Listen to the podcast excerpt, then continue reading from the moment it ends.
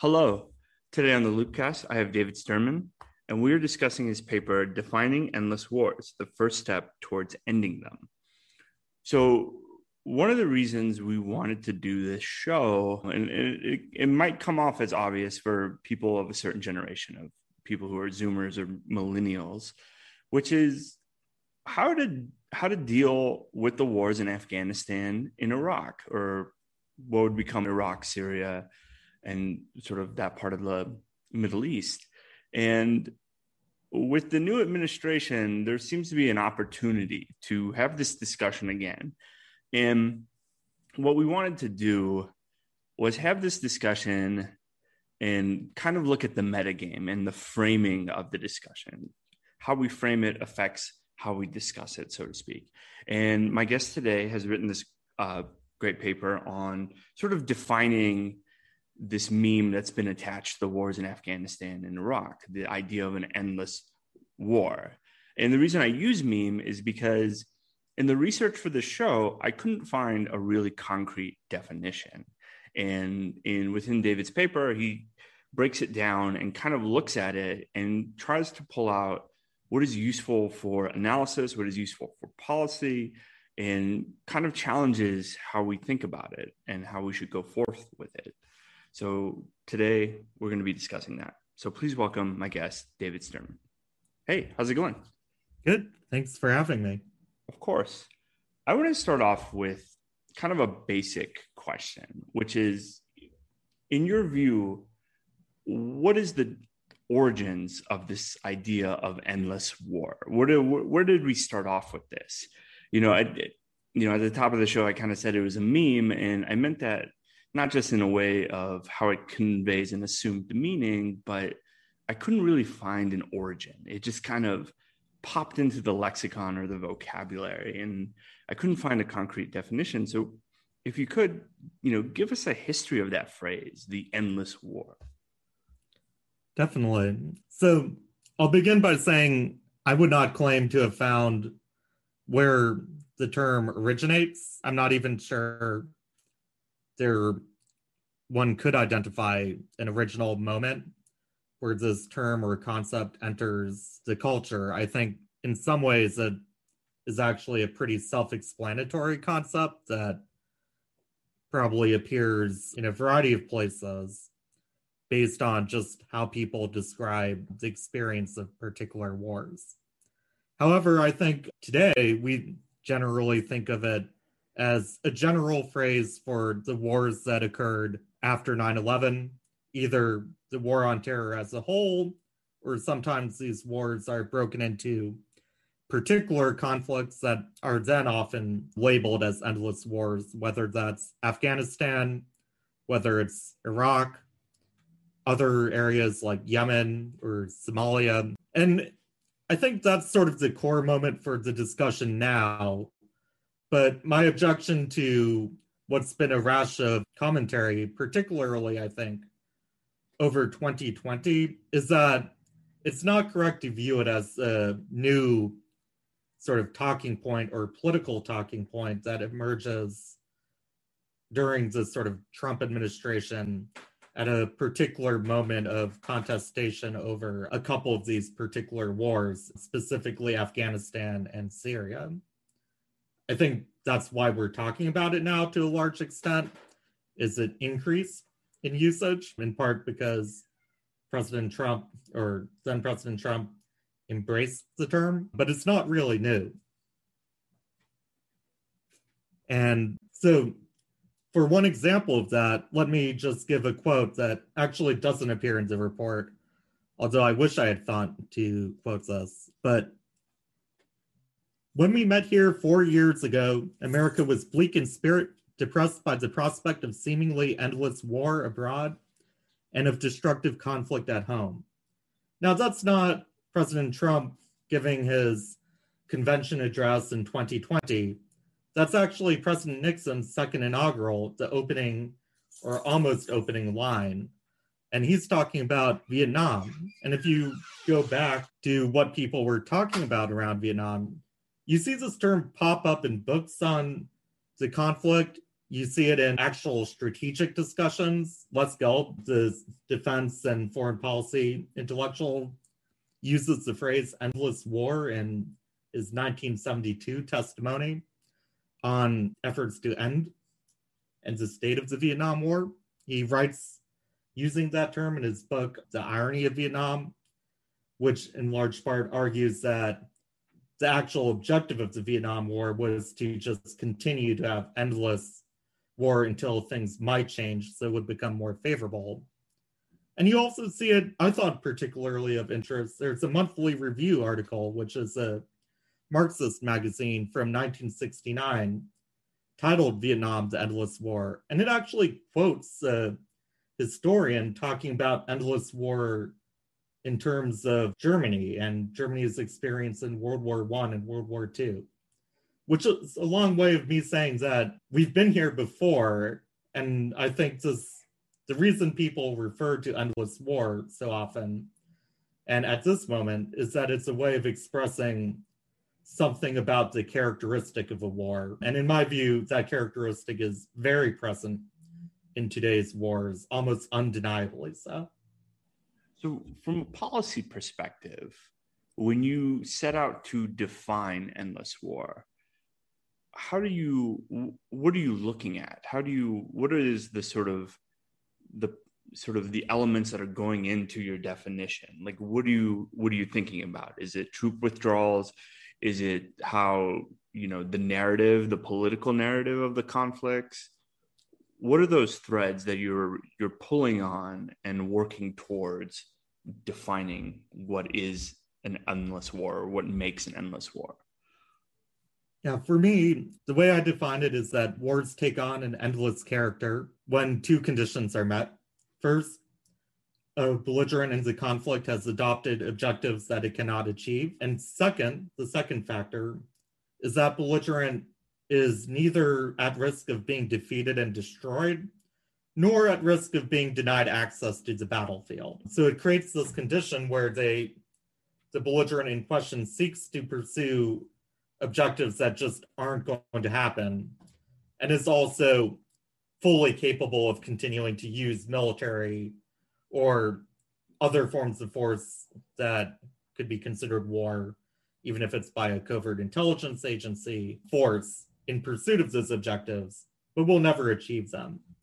And where that persists over time, and in particular, where that persists without a clear explanation of how the objectives will eventually become achievable, that's what I think is endless now. So, an endless war would just be a war where that endless characteristic has emerged. And going back to your first question, I think this is actually relatively rooted in Western culture and strategic discussions. So everyone loves to cite 1984 and Orwell's writing. And I think it's somehow we've forgotten that in 1984, he talks about sort of the condition of permanent warfare or continuous warfare. And the way he describes that is he actually directly differentiates between his fictional concept of this um, permanent war between the super states of 1984 and wars as generally understood that he describes as quote in past ages a war almost by definition was something that sooner or later came to an end usually an unmistakable victory or defeat. And then he goes on to instead describe the permanent war of the world of 1984 as similar to a battle between ruminant or horned animals where the horns are set in such a way that the animals cannot actually hurt each other, which I think really encapsulates that sense of war as being endless when a belligerent is pursuing objectives that it can't actually achieve, but are also not actually at risk itself in a way that would prevent it from pursuing those objectives. So when we take the the twin ideas of achievability and objectives, how does that translate to the sort of the politics of engaging in Afghanistan or Iraq and Syria because the idea of troop withdrawals keeps coming up. I, I remember in the Obama period, it was you know we're going to withdraw from Afghanistan and then we're going to you know, you know, keep some troops there, pull some out, and that kind of, you know, that same argument came up during the Trump administration. It was always centered around troop withdrawals. So when we when we discuss the ideas of, of objectives and achievability, what is sort of the political expression of that? Is it simply, you know, this number game, numbers game of troop withdrawals, troop involvement, or is it sort of kind of deeper in, you know, how we create objectives, you know, the democratization of Iraq or, you know, making Afghanistan a capitalist society or whatever. But work us through that for us. Yeah, I think one of the foremost benefits of thinking of endless war in terms of objectives, which is the core of definition I propose, is that it signals that there is no sorry, it signals that there's no linear relationship between the number of troops in a country and the process of ending endless wars.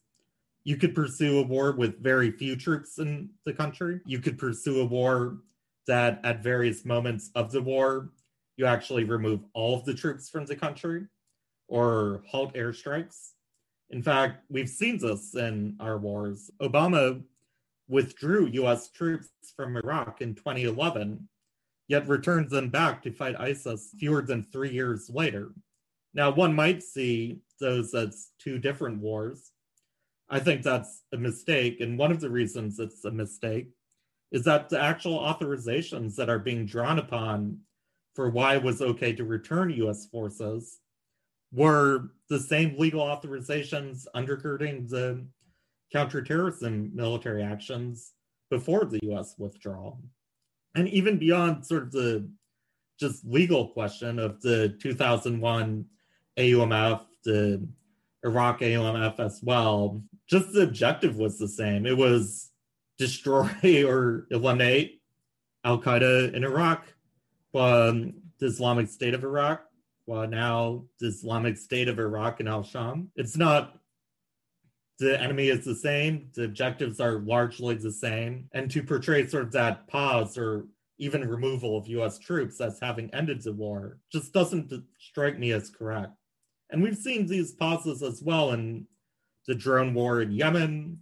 There were pauses due to tactical reasons or reassessing intelligence. And we've also seen it in Pakistan, where there's now been more than two years without a publicly reported drone strike in Pakistan but we don't really know if the war is over because we don't have a sense of what the actual objectives were, nor a statement that those objectives have been achieved. So we're left in the spot where maybe the war is over, but it could also just be a tactical pause awaiting the appearance of high value targets, or a pause waiting upon a more favorable Pakistani government, or another decision about when it might be worth it to, consi- to continue the war but the actual aim of defeating or destroying Al Qaeda has not been achieved, nor has it been eliminated as the objective and replaced with something else that is claimed to have been achieved. So then, I, what you're describing seems to be carry over administration. So we've had Bush, Obama, Trump, and now perhaps Biden. So politically, when we talk about endless war, what is what, what is allowing the pursuit and the the on and off kind of nature of this is it is it simply that domestically you know pursuit of endless war or engagement is less costly than simply stopping engagement or it's sort of negotiations makes it look like there's engagement which you know is polit- politically easier than let's say completely disengaging.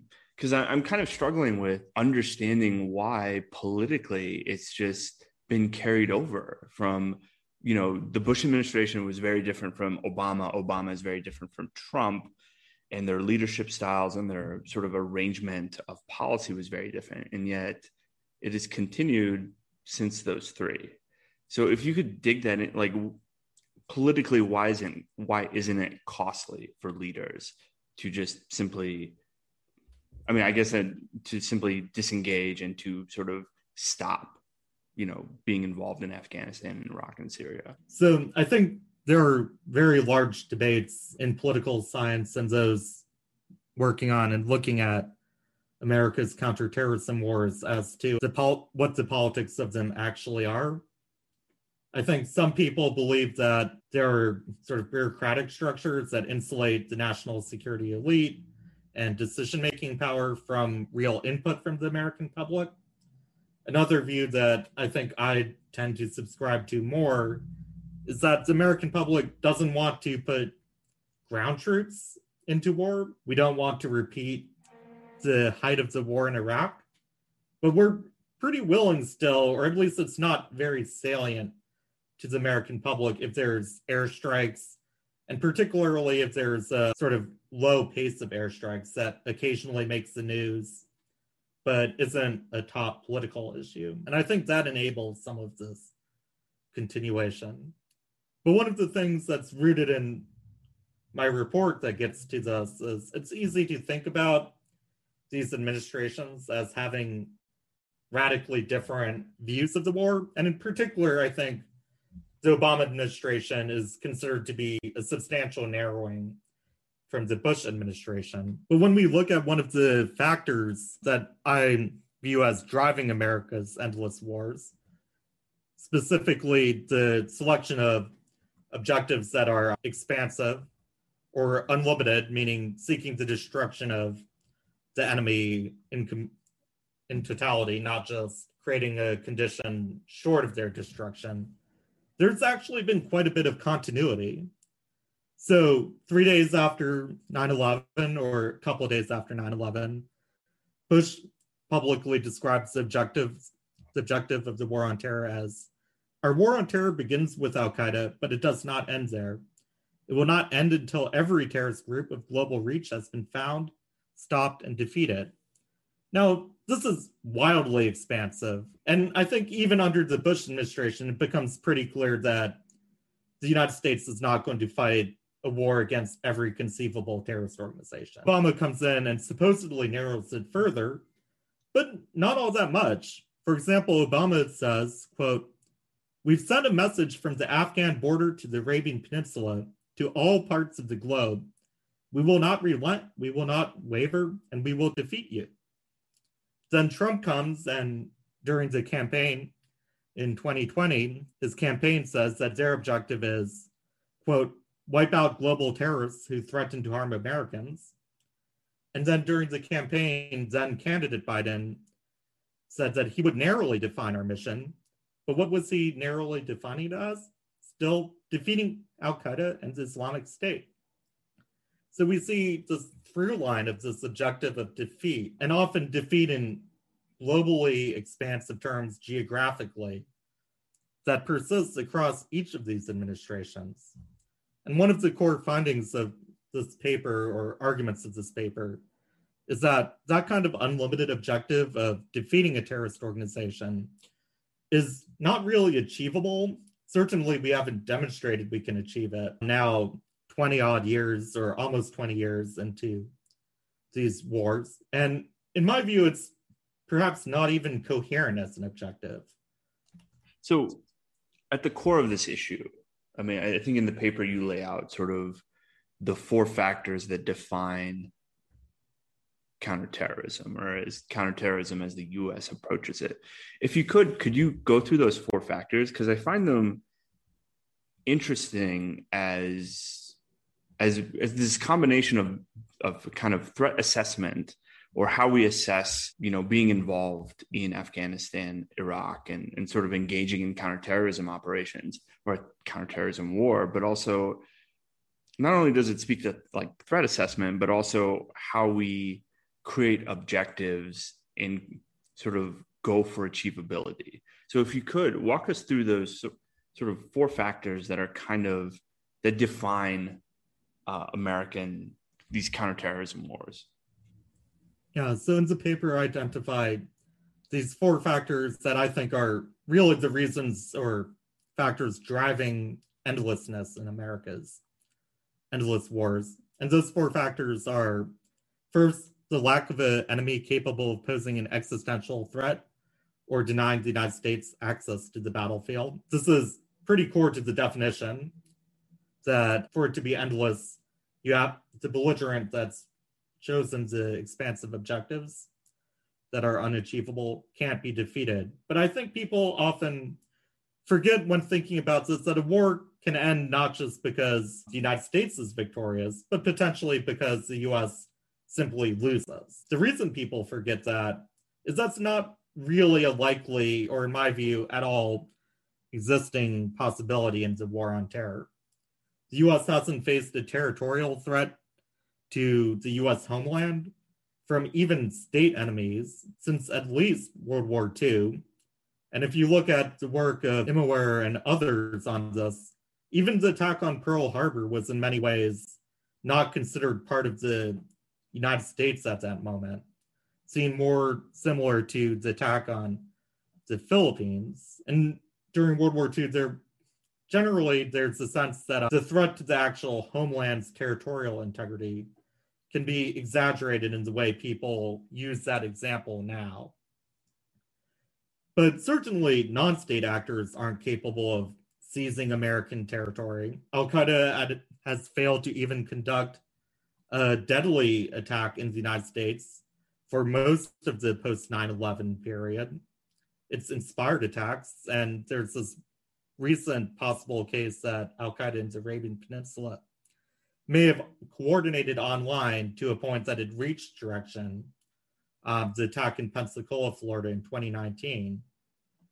But even its record of conducting or carrying itself, carrying out attacks itself in the US is so limited that if you include those inspired by jihadists, they've still killed fewer people in the United States than right wing terrorists or people inspired by far right views which the US does not view as an existential threat in that way of territorial control. It's also, I mean, as oft stated in these things, similar to the number of people who drown in bathtubs, even at the height of the threat in 2001.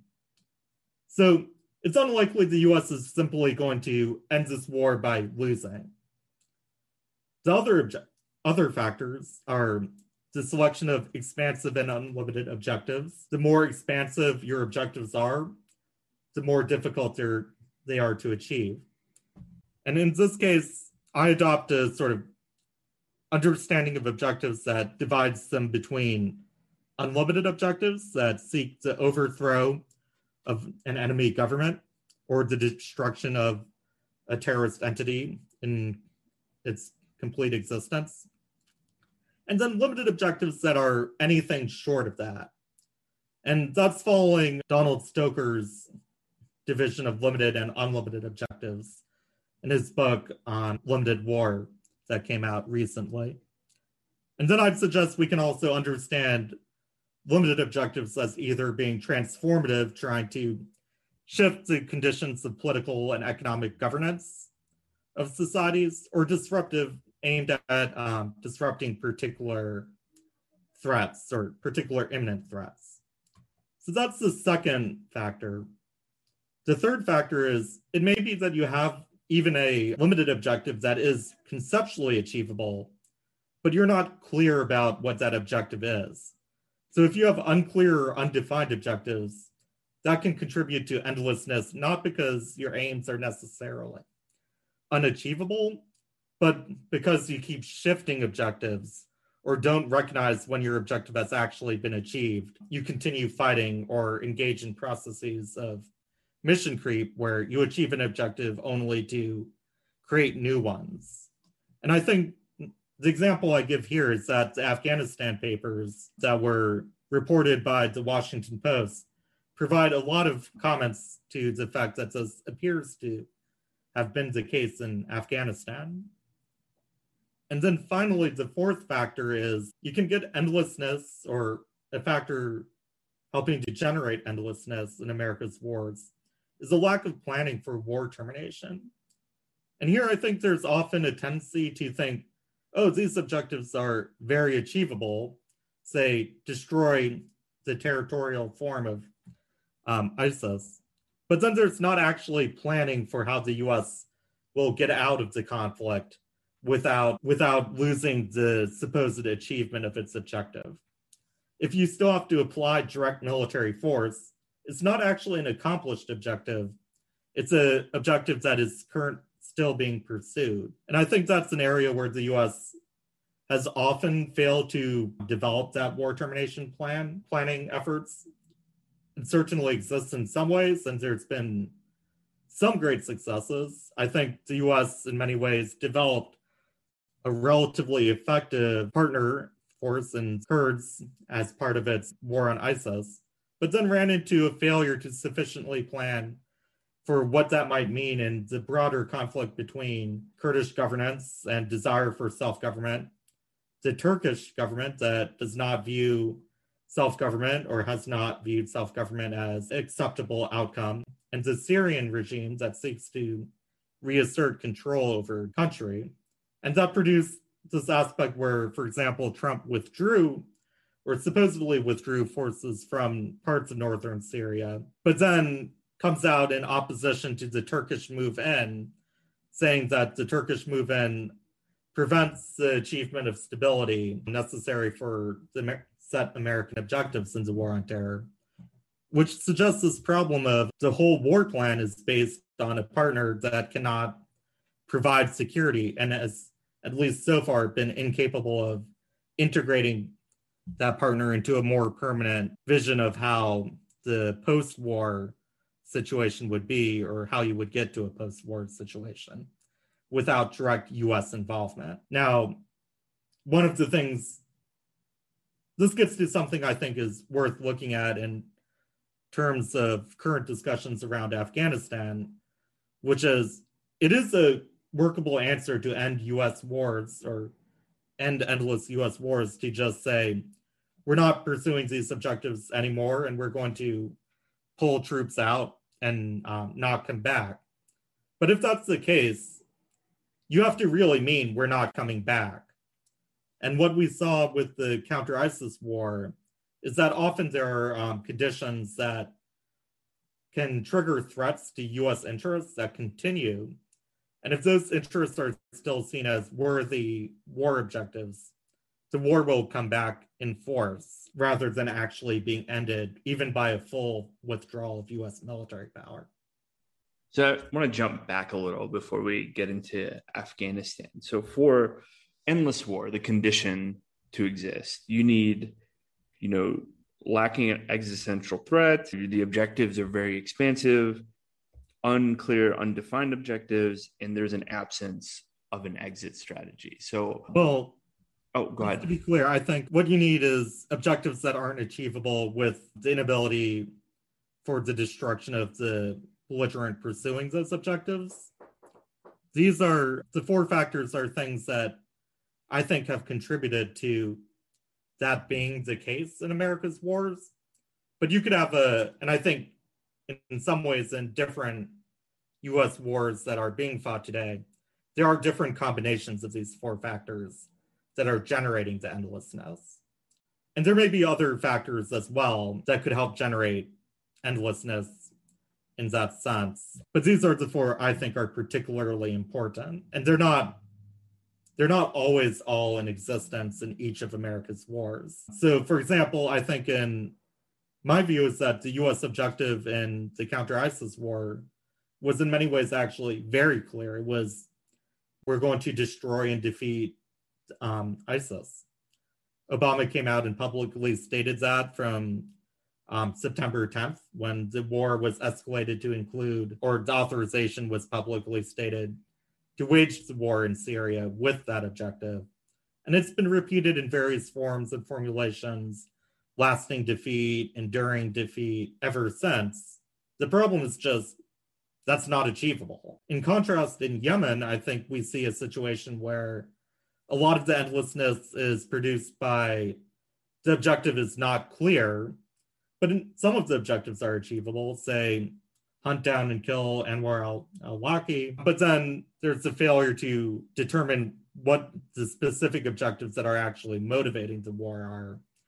And what the measurable success of those objectives would be, in large part because that war was initiated as a covert targeted killing program, whereas the US war against ISIS was from its beginning overt. So that's just to say there are different routes to endlessness, and you can get endlessness without necessarily having all four of these factors. So, something that kind of stuck with me from reading the paper was how we do threat assessments. Because in, in some ways, you know, the, the war on terror or whatever you're, whatever, however it's branded is so expansive and it's, you know, in each case, you know, with the Taliban in Afghanistan, with ISIS in Syria and Iraq, with groups in Yemen, you kind of, it was kind of just fascinating to me because each each actor or set of adversaries have, you know, there's they pose a different threat to the United States or potentially a threat or however defined. But you know, this meta question for me kind of emerges, which is how do we assess a threat? right? What, what is the process, the understanding, the politics of it? Because it, it seems like, you know, from assessing a threat or a potential threat, then everything else kind of flows from it. The you know the objectives the achievability the politics. So if you could you know dive for us you know into this idea of you know assessing a threat. How do we establish that a threat is existential or not existential? Or what is that threat? How does it you know what is the posture of it against the united states? Things like that.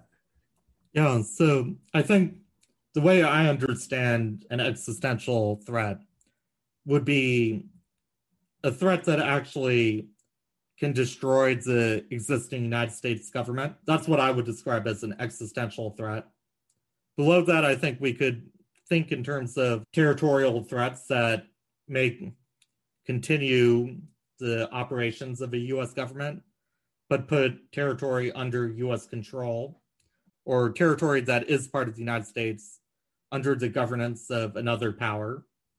I think both of those are just universes beyond anything we're talking about with terrorist organizations, and even beyond anything we're really talking about with state enemies, with, I guess, the exception of if we end up in a nuclear conflict that becomes existential in that manner. But idea that another power would simply take over or fully destroy the US government seems to be just this crazy world of threat inflation.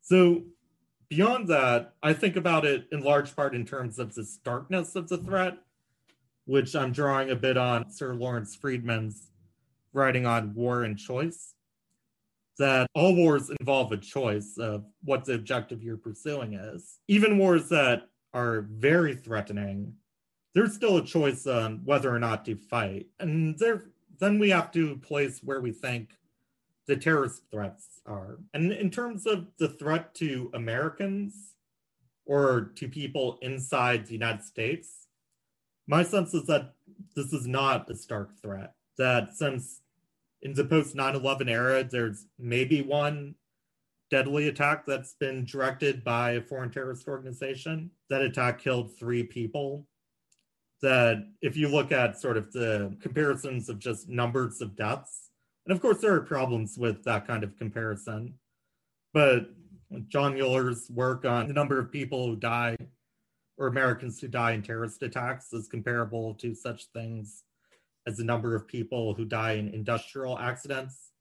Or even in 2001, more people died drowning in their bathtub, despite there being the 9 11 attack, large anomaly here for the terrorist threat. And then we can also just look at specific cases. For example, there was a lot of fear over the threat ISIS posed. But even as the United States went to war in ISIS, went to war against ISIS, and I've written about this in a 2019 report on the decision making to counter ISIS war. The Obama administration and across the government repeatedly comes out and says, we have no evidence of direct or credible threats to the United States homeland from ISIS. So, what was really being fought, at least in terms of what is the threat to the US homeland, was a potential threat. It was a preventive war logic we're going to war to prevent ISIS from gaining the capability to conduct major attacks inside the United States. And that sort of pre- that preventive logic is a great route to endlessness because you really can't easily determine when such a preventive objective is actually accomplished. The whole concept of preventive war is rooted in this kind of stretched futurology about what the war might become, given sort of trends or the possibility of growth and the threat. And that makes it very difficult to conceive of war objectives framed as preventive war as something that can be achieved meaningfully. There's some other aspects as well. It tends to stretch sort of the geography of the war. It lowers the preventive war logic, also lowers what we're willing to fight for. It no longer has to be an actual existing material threat. And that tends to create just universes of what might be a sufficient threat to the United States to wage war. Now, obviously, there are threats that the United States may care about or interests the US may care about that are not people being killed in the United States or Americans being killed. The United States at least has some level of interest in the stability of Iraq, some interest probably in energy flows, some interest in there not being a genocidal slaving state in the middle of the Middle East. Also, we have an interest in Americans not being held hostage and brutally murdered by terrorist organizations. So we can also think in terms of those objectives. But in terms of the direct threat to the United States and even Americans abroad, the threat from terrorist organizations has been very small and limited and manageable, which I think is actually in many ways a well accepted idea among people studying terrorism. There may be disagreement about just how manageable or how small, but the vast majority don't think it's an existential threat and tend to see it as more towards these manageable issues. And then regarding threats outside of the homeland, then we just have to think about what objectives are we choosing to fight for? And my problem with some of the things that have been laid out is that they don't seem to be achievable. And in choosing to pursue them, we're putting ourselves into these endless conflicts. Or putting ourselves in is, isn't even the correct phrasing, because it is us who are actively creating them. So something that I kind of have found interesting, the interesting characteristic of these wars is that the legal infrastructure was written 20 years ago. If I if, please correct me if I'm wrong, right? So the AUMF for Afghanistan was 2001, and then if I remember correctly, there was another one for Iraq, so 2003, and yet here we are in 2020, and it seems like as far as I remember, we're a lot of this involvement is based on that legal that initial legal infrastructure written in 2001 2003 so my question is you know apart from the politics and the strategic end of things how how much does the legal infrastructure inform or permit you know the pursuit of endless war? Is it because it seems like you know just running this through my head, like the strategy, you know, it might be a little easy to pick apart. Sort of the the politics around it might be easy to pick apart, but the legal infrastructure seems to be the most difficult thing to sort of remove or to mitigate or to just simply get rid of. If you could dive into that sort of that legal infrastructure that is that might be permitting or not, you know, not permitting pursuit of endless war.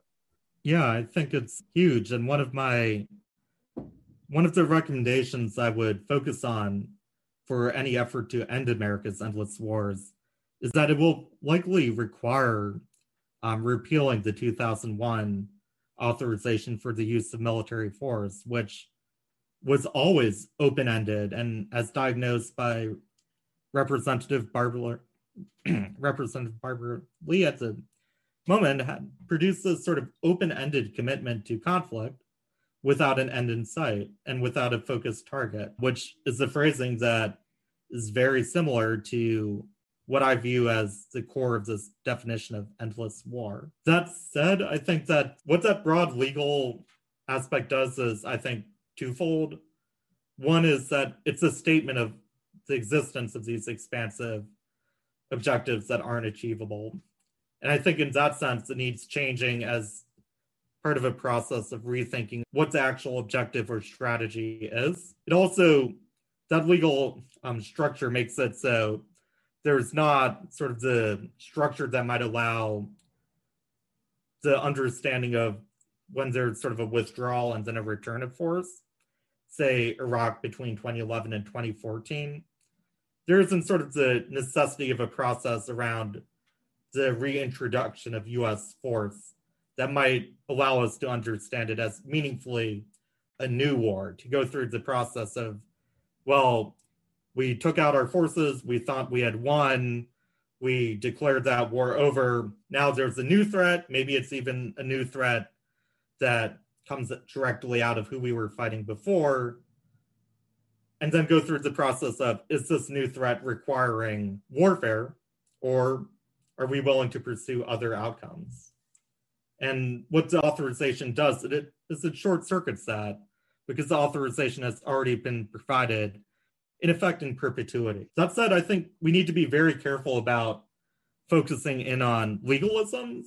You could envision a scenario where the authorization for the use of military force is ended, but we continue to pursue these expansive objectives with the president just claiming that he or she has an Article 2 authority to protect the United States, and that that war power authority is so expansive that it justifies whatever's being done. And I think that would not be that would not be an end to the endless war. What's core to endless war is the objectives and their achievability. The legal aspect is often an expression of that and how we bring those objectives into existence and make ourselves decide what they are. But it's not the authorization for the use of military force in many ways is a symptom of this broader commitment to destroying Al Qaeda or destroying the various offshoots or other jihadist organizations rather than the cause itself of um, that objective. It's an expression of it, not the objective itself. So you would see this as more of an issue of the executive that that's the office of the president and everything that's sort of under you know the rule not rule but under the, the purview of the office of the president so you would see it more as an issue of the executive and that part of the government as opposed to sort of lawmaking by the congress or because i'm trying to like in, I think in my, it's, oh go ahead yeah i think it's both. It's just important to not not assume that Congress passing laws or changing the authorization necessarily means the US will stop its wars. And in past US military and other activities, we've definitely seen, even when Congress asserts itself, the executive can often have the capability to push back on that, whether it's, I mean, whether it's legal or not. But that's how we got the Iran Contra affair, the secret bombings of Cambodia. There's not necessarily the situation in which Congress has complete control over the war powers. So, and certainly not in the way Congress has been acting regarding how willing it has been to assert its role in determining war powers. But that's not a reason not to emphasize congressional aspects. It would be a huge step if Congress were to reform or repeal initial authorizations. And one would hope that were Congress to do so, the executive would cooperate in what that would produce. But these are to go back to like the core of endless wars, the objective and application of military force. And if that hasn't changed, whatever the legal structure that is being used to explain why it's lawful to use force. That doesn't directly map onto the actual use of force and the objectives they are being used for, whether it's because of a dispute over who has authority in a particular situation, whether it's just because the United States or parts of the US are pursuing illegal wars. We need a conception of endless war that is broader than the specific legal structure, even if we recognize that in many ways the 2001 AUMF, the 2001 AUMF is in many ways the birth of this endless war, or at the very least, the core statement of the problem that allows it to keep going on and on.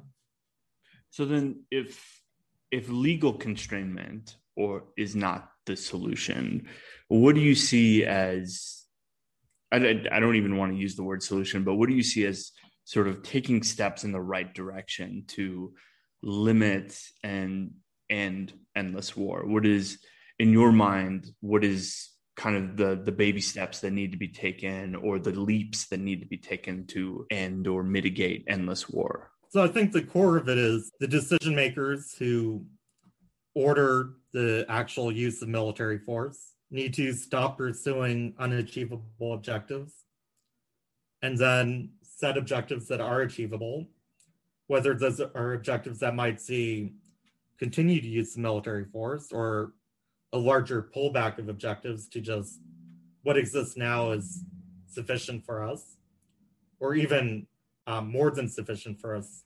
And we're going to stop fighting there and declare this war over. That's what really would end the endless war. Now I think we're very far away from that. Even so, for example, Biden has committed to ending the forever wars as an aim of it of his administration. But the way he phrases that makes it clear that the administration is not committed to stopping pursuing the objective of destroying or defeating Al Qaeda. And I think in many ways, there's sort of political pressure that would come to bear if we had administrations that did come out and say, this is not a meaningful objective, we're done waging this war. And then anytime it wanted to use specific force, actually sought congressional approval and laid out specific achievable objectives and took their lumps if they don't achieve them. But in terms of what how we get there what we can do in the meantime, I think repealing the AUMF is a core agenda item even if it might be difficult to do. There's a number of proposals in Congress at the moment to repeal or replace the AUMF. Some of them are good, some of them can actually extend the war, but that's an area of pressure that a lot of people are working on. I think it's important to make the wars we're fighting as transparent as possible, which transparency doesn't necessarily mean wars will end but it's a good way to transparency is a good way to prevent the emergence of unclear objectives or shifting objectives.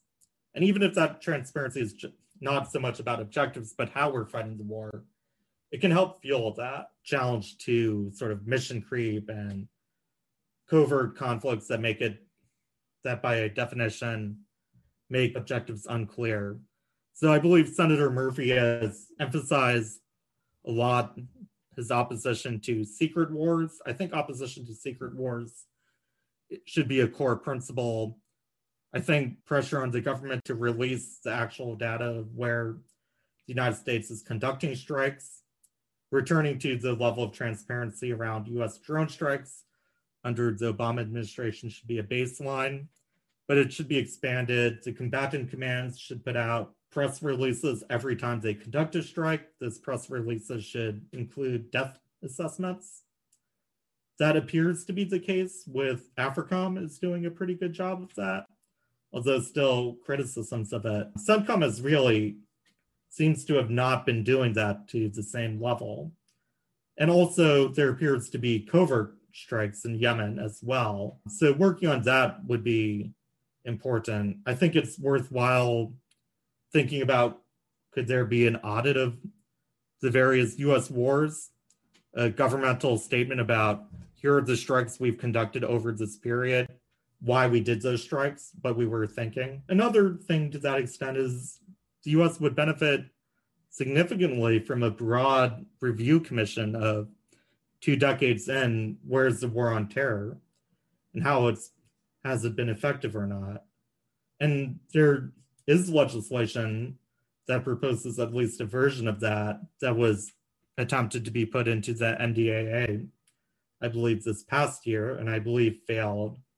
But there's also calls for broader, more expansive commissions by figures like Matt Duss, who is Senator Sanders' is national security advisor, for a broader sort of 9 11 commission almost type review, but one that would include not just security figures, but also the impacted populations. And I think that's something that would be very worthwhile in generating transparency, both about what the US has done, but also what US objectives actually are and whether they're being achieved or are even conceptually achievable. Awesome. So I think we we've we've gone over a lot today, and as per tradition, before we leave for the day, leave us with something to think about, something to the audience to kind of chew on, to you know to think about, really. Yeah. So I think one thing I'd like to leave people with is there's a lot of discussion of endlessness in wars. And this report is obviously about endlessness. And I think we, most people, I think, have at least some moral revulsion to the concept of fighting an endless war. But we really need to also think of endlessness as only one aspect of a war that might be objectionable. And we could envision wars that are short, involve achievable obje- objectives that the US achieves, yet are still immoral, pursued for aims that place American lives at a vast higher aspect of importance than those the US kills abroad, and that needs to be a separate strand of sort of criticism of the wars. And while I think endlessness is an essential point of criticism, and while you might imagine a war where continuing to fight it without a vision of an end in sight might be moral, that that isn't really the case with the US. Examples of that tend to involve people who are facing a very stark threat. So there is something deeply problematic, both in strategic terms and moral terms, of the endlessness of America's wars. But the criticism of them should also include questions of whether the very idea of a war on terror or what the United States seeks to achieve abroad is itself moral or reasonable. And that's important to think about as we see endlessness become something, hopefully, that is increasingly part of the public discussion. Be wary of people for whom endlessness is the horizon of their commitment or criticism of America's wars, for whom short wars that may be devastating is not worrisome, and for whom the human impact of America's wars and conflicts abroad does not require um, moral rep- recompense in aspects like refugee admittances, efforts to help the societies that have been destroyed by the wars recover. That endless war is now common, used by the past three presidential administrations Obama, Trump, and Biden in some form, or at least an analogous term like forever war, should be welcomed, should be forced to actually mean endless war as a meaningful concept, but we have so much more to ask for or demand. Awesome. On that note, my guest today is David Sterman, and he's the author of Defining Endless Wars: The First Steps, the First Step Towards Ending Them. We'll have a link up when we publish the show. Great conversation. Thank you so much for being a guest. Thank you.